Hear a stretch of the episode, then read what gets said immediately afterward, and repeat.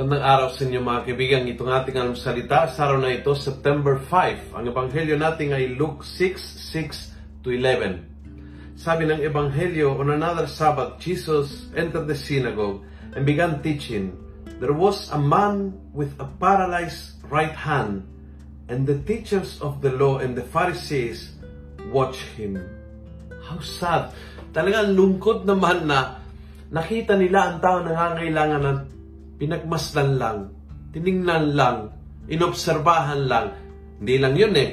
Mas masama pa yung ugali nila, yung intention nila is, tingnan natin kung kaya nating hulihin si Jesus. Nagagawa ng bawal sa araw ng pamamahinga.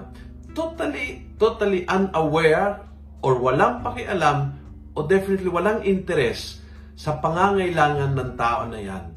Totally hindi sila touch. Totally hindi sila concerned totaling pinapanood lamang ang taong nahihirapan na walang hangat ni katiting na tulungan ang tao na yan. Whew, sana ho hindi tayo ganyan. Isa sa mga pangit na ugali, nakita mo isang tao na nahihirapan sa buhay at tinignan mo lang siya.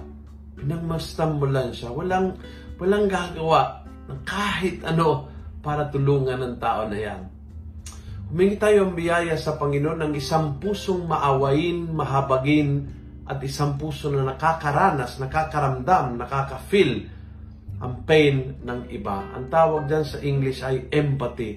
Kaya niyang ilagay ang sarili sa mahirap na kalagayan ng kapwa. Yun po yung biyaya, hihingin natin sa Panginoon ngayon and try to look around. Kung may tao nahihirapan, huwag na huwag mong tingnan. Try to do something, kahit maliit, kahit very simple, ipakita ang interest na tumulong na tunay.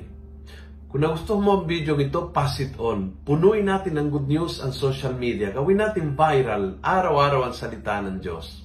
God bless.